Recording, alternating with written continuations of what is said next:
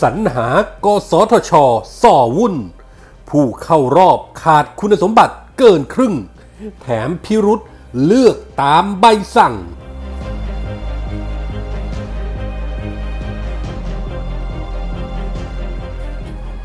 รู้จักพลเอกอาวุโสมินอองไลน์ผู้นำเมียนมาคนใหม่ ใกล้ชิดทหารไทย ลูกบุญธรรมป๋าเปรม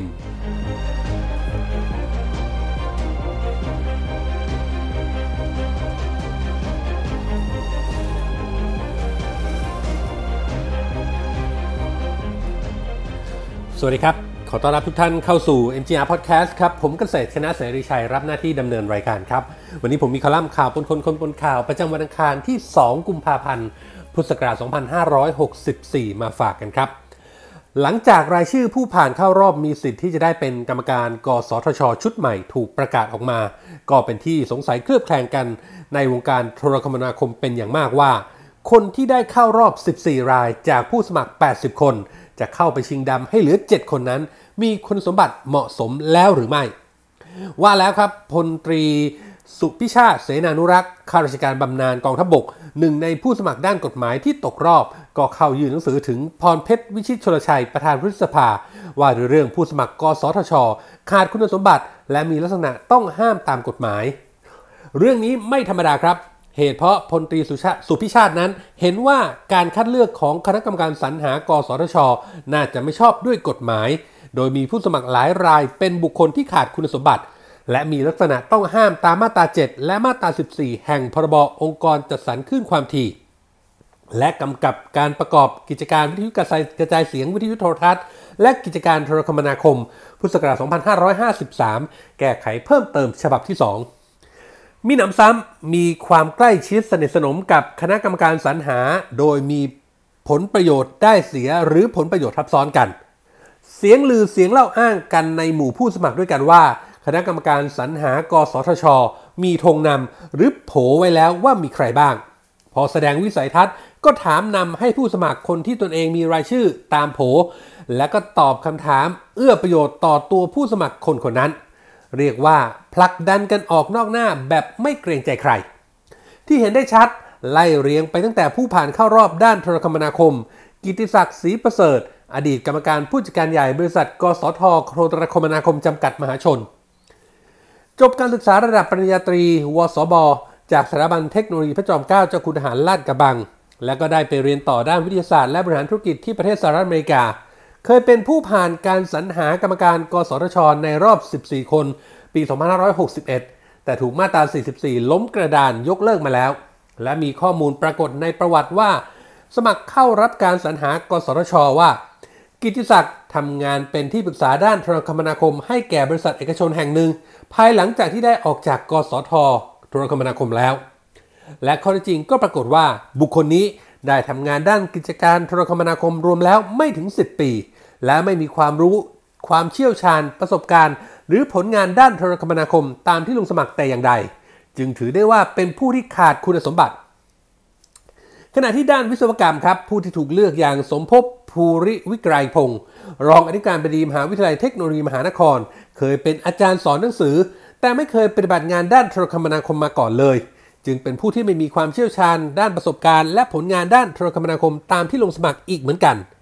อีกคนคืออานนท์ทับเที่ยง ประธานสาขาการจัดการธุรกิจดิจิทัล ประธานสาขาการจัดการโทรคมนาคมและ broadcasting อดีตกรรมการผู้จัดการใหญ่บริษัท TOT จำกัดมหาชน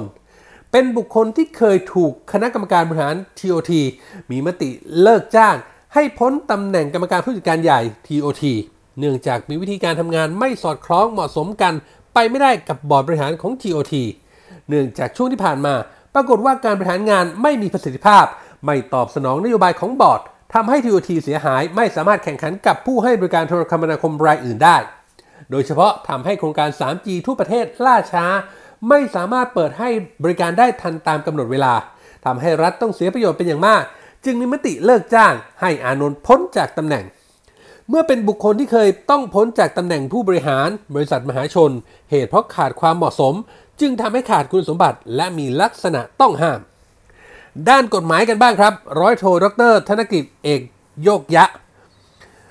เป็นนักวิชาการพาณิชย์ชำนาญการพิเศษสำนักเครื่องหมายการค้ากรมทรัพย์สินทางปัญญากระทรวงพาณิชย์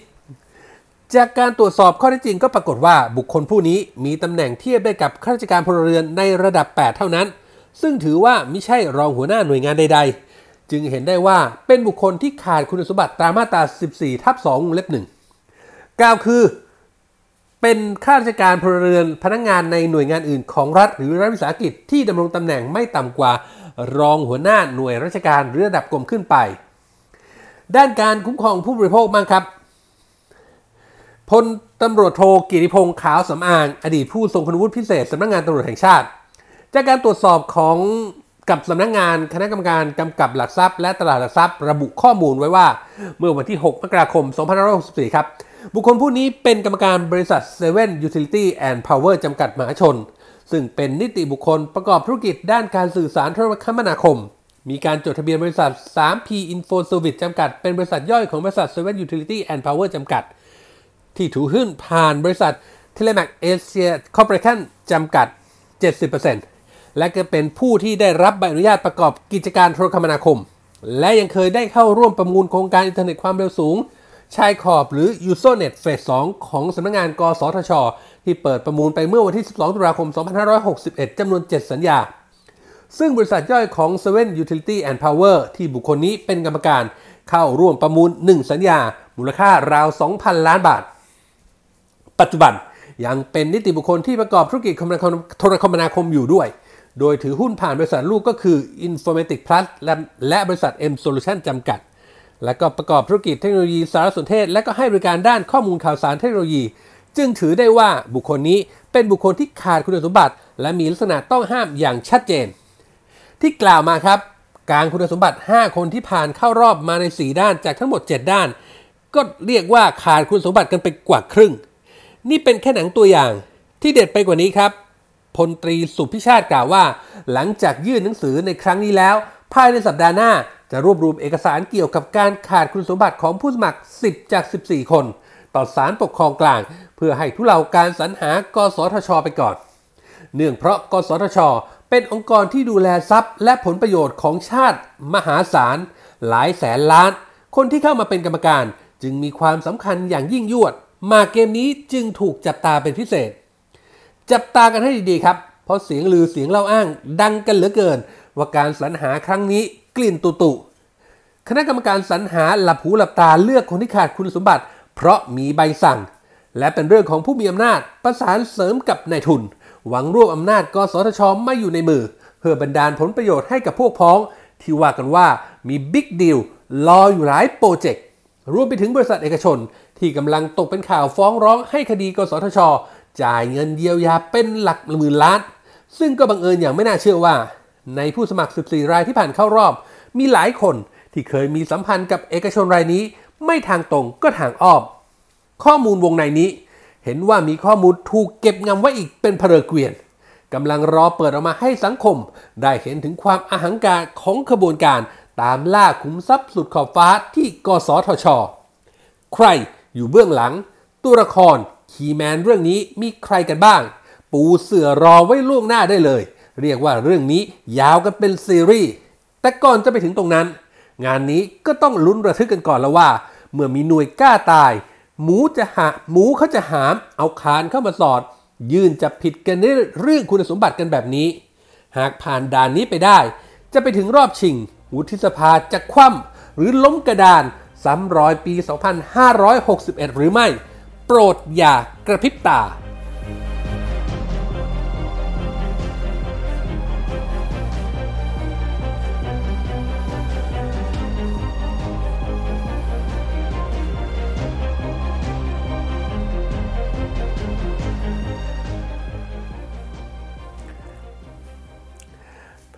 มากันที่เรื่องของอำนาจทางการเมืองในเมียนมาครับกับอยู่ภายใต้การควบคุมของทหารอีกครั้ง หลังจากที่กองทัพได้เข้าควบคุมตัวองซานซูจี ผู้นำรัฐบาลโดยพฤตินัย ผู้นำพรรค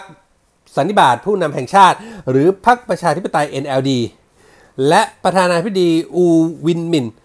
รวมทั้งผู้นำระดับสูงที่เป็นแกนนำคนสำคัญของพรรค NLD หลายคน เมื่อช่วงเช้ามืดวันที่ 1 กุมภาพันธ์ที่ผ่านมา พร้อมทั้งประกาศสถานการณ์ฉุกเฉิน โดยให้พลเอกอาวุโสมินอองไลน์ผบฐานสูงสุดเมียนมาเป็นคนกุมอำนาจสูงสุด ก่อนจะมีการเลือกตั้งทั่วประเทศ หลังจากพ้นสภาวะฉุกเฉินในอีกหนึ่งปีข้างหน้า ทางกองทัพเมียนมาให้เหตุผลว่าเพื่อรักษาเสถียรภาพของประเทศ และเหตุจากกกตเมียนมาร่วมมือกับรัฐบาลพลเรือนของสูจีโกงการเลือกตั้งเมื่อเดือนพฤศจิกายนปีที่แล้ว ส่งผลให้พรรค NLD คว้าชัยชนะเหนือพรรคการเมืองฝ่ายทหารอย่างถล่มทลาย เตรียมตั้งรัฐบาลใหม่ โดยการทหารออกนอกวง จึงเป็นที่มาของการยึดอำนาจในครั้งนี้ วันนี้ถือว่าพลเอกอาวุโสมินอองไลน์ ได้กลุ่มอำนาจทางการทหารและการเมืองของเมียนมาอย่างเบ็ดเสร็จพลเอกอาวุโสมินอองไลน์เกิดเมื่อปี 2499 ครับ ที่เมืองทวาย ในครอบครัวของข้าราชการฝ่ายวิศววิศวกรรมโยธา เข้าเรียนวิชากฎหมายที่มหาวิทยาลัยย่างกุ้ง และเปลี่ยนมาศึกษาในโรงเรียนเตรียมทหาร หลังจากจบการศึกษาก็ได้ก้าวเข้าสู่ตำแหน่งทางการทหารในระดับต่างๆ อย่างรวดเร็ว เป็นผู้บัญชาการรัฐมอน ผู้บัญชาการกรมทหารภาคสามเหลี่ยมในรัชฉาน ผู้บัญชาการกองยุทธการพิเศษที่ 2 หน่วยบัญชาการทหารภาครัชฉาน และรัฐกะเหรี่ยง และเสนาธิการกองร่วมของกองทัพพม่า ด้วยความที่เป็นผู้นำทางทางทหารที่มีความเฉลียวฉลาด มีไหวพริบ มีลูกล่อลูกชน เข้าตาพลเอกอาวุโสตันช่วย อดีตผู้นำและผู้บัญชาการทหารสูงสุด ที่ใช้อำนาจผ่านสภากองทัพ หรือที่เรียกว่าสล็อก จึงได้รับการวางตัวเป็นทายาทสืบทอดอำนาจพบทหารสูงสุดมาตั้งแต่ปี 2554 จนถึงปัจจุบันพลเอกมินอองไลน์มีความสัมพันธ์ใกล้ชิดกับผู้นำทางทหารของไทยมาตั้งแต่ยุครัฐบาลทักษิณชินวัตรมาเยือนไทยอย่างน้อยปีละสองครั้ง เพื่อร่วมประชุมคณะกรรมการชายแดนทั่วไปไทยเมียนมาหรือ GBC และมาในฐานะแขกของผบ.ทหารสูงสุดหลายยุค มีความสนิทสนมกับบิ๊กเจี๊ยบพลเอกธนะศักดิ์ปฏิมาประกร รวมทั้งบิ๊กตู่พลเอกประยุทธ์จันทร์โอชา ตั้งแต่เป็นครั้งยังเป็นผบ.ทบ. เวลามาเจอกันก็ทักทายสวมกอดกันอย่างสนิทสนม ในช่วงที่บิ๊กตู่เป็นนายกยุคคสช.พลเอกมินอ่องหล่ายก็เข้ามาพบแสดงความยินดีถึงทำเนียบรัฐบาล และส่วนตัวก็ยังชอบมาเมืองไทย พาภรรยาและหลานๆมาพักผ่อนช้อปปิ้งพลเอกมินอ่องหล่าย มีโอกาสเข้าเยี่ยมคารวะป๋าเปรม และพลเอกเปรมติณสูลานนท์ที่บ้านสี่เสาเป็นครั้งแรกเมื่อปี 2555 บอกว่ามีความรู้สึกประทับใจ รู้สึกเหมือนเป็นพ่อของตนเอง จึงขอฝากตัวเป็นลูกบุญธรรมของป๋าเปรม และในระยะหลังเมื่อมาไทยก็จะมาหาป๋าเปรม และมักจะมาในช่วงของเดือนสิงหาคม เพื่อมาอวยพรวันเกิดป๋าด้วย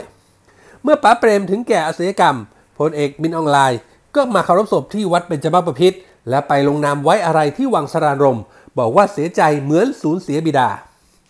พลเอกมินออนไลน์บอกว่าป๋าเปรมเป็นผู้ที่มีความรู้ความสามารถ มีประสบการณ์ทั้งการอาหารการเมืองและหลาย ๆ ด้านของประเทศไทย เวลาเวลาที่ได้พบกัน ท่านจะพูดคุยในเรื่องของประสบการณ์ดี ๆ ของท่านให้ฟัง และก็จะมีคำแนะนำว่า สิ่งใดที่ดีที่ควรทำคำสั่งสอนของป๋าเปรม ก็จะนำมายึดถือและนำมาใช้ และยังบอกว่าคำสอนของป๋าที่ประทับใจมีอยู่ 2 เรื่องก็คือ 1. ด้านการเมือง พูดถึงประชาธิปไตยก็ต้องเป็นประชาธิปไตยที่เหมาะสมกับประเทศของตนเอง และ 2. เรื่องที่ป๋าเปรมพูดอยู่เสมอว่า เราเกิดในแผ่นดินนี้ เราต้องตอบแทนคุณแผ่นดิน ถ้าใครไม่ตอบแทนคุณแผ่นดิน คนนั้นถือเป็นคนทรยศต่อประเทศชาติ ซึ่งทั้งสองเรื่องนี้เชื่อว่าพลเอกมินออนไลน์จำขึ้นใจ และยึดเป็นอุดมการณ์ในการทำหน้าที่ผู้นำทางการทหาร และผู้นำประเทศเรื่อยมา แน่นอนว่าการยึดอำนาจครั้งนี้ ที่พลเอกมินออนไลน์ ขอเวลาไม่นานแค่เพียงหนึ่งปี เพื่อสร้างเสถียรภาพของประเทศ และจะมีการเลือกตั้งหลังจากนั้น ย่อมถูกหลายฝ่ายจับตา ว่าจะเป็นจริงตามคำสัญญาหรือไม่ ก็ต้องคอยติดตามดูกันต่อไปครับ